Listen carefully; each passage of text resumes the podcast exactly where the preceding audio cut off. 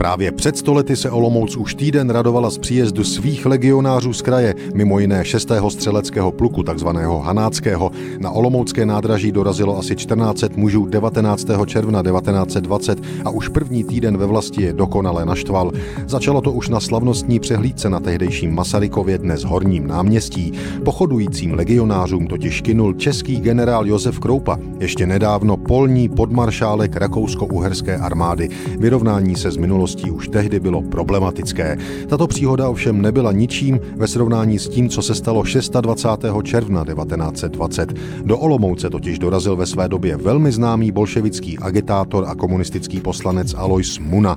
Zatímco legionáři v Rusku bojovali o život bolševiky, Muna sloužil druhé straně. Stal se členem mezinárodních rudých jednotek na straně ruských bolševiků.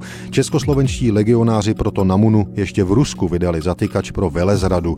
Munovi se ale podařilo zmizet a do Československa přijel dávno před legionáři, už v roce 1918. V Olomouci se před stolety obě znesvářené strany tedy potkali znovu. Legionáři navštívili Munův rudý meeting s voláním Ejhle hrdina, schoval se pod klavír, ho stloukli a nakonec zavřeli v kasárnách. Propustili ho až na nátlak olomouckého starosty. Incident nakonec zůstal bez soudní dohry, ale ilustroval náladu československých legionářů po návratu do Československa. Nebyli vůbec spokojeni s politickou atmosférou ani se sociální situací lidí, kteří se zasloužili o vznik republiky.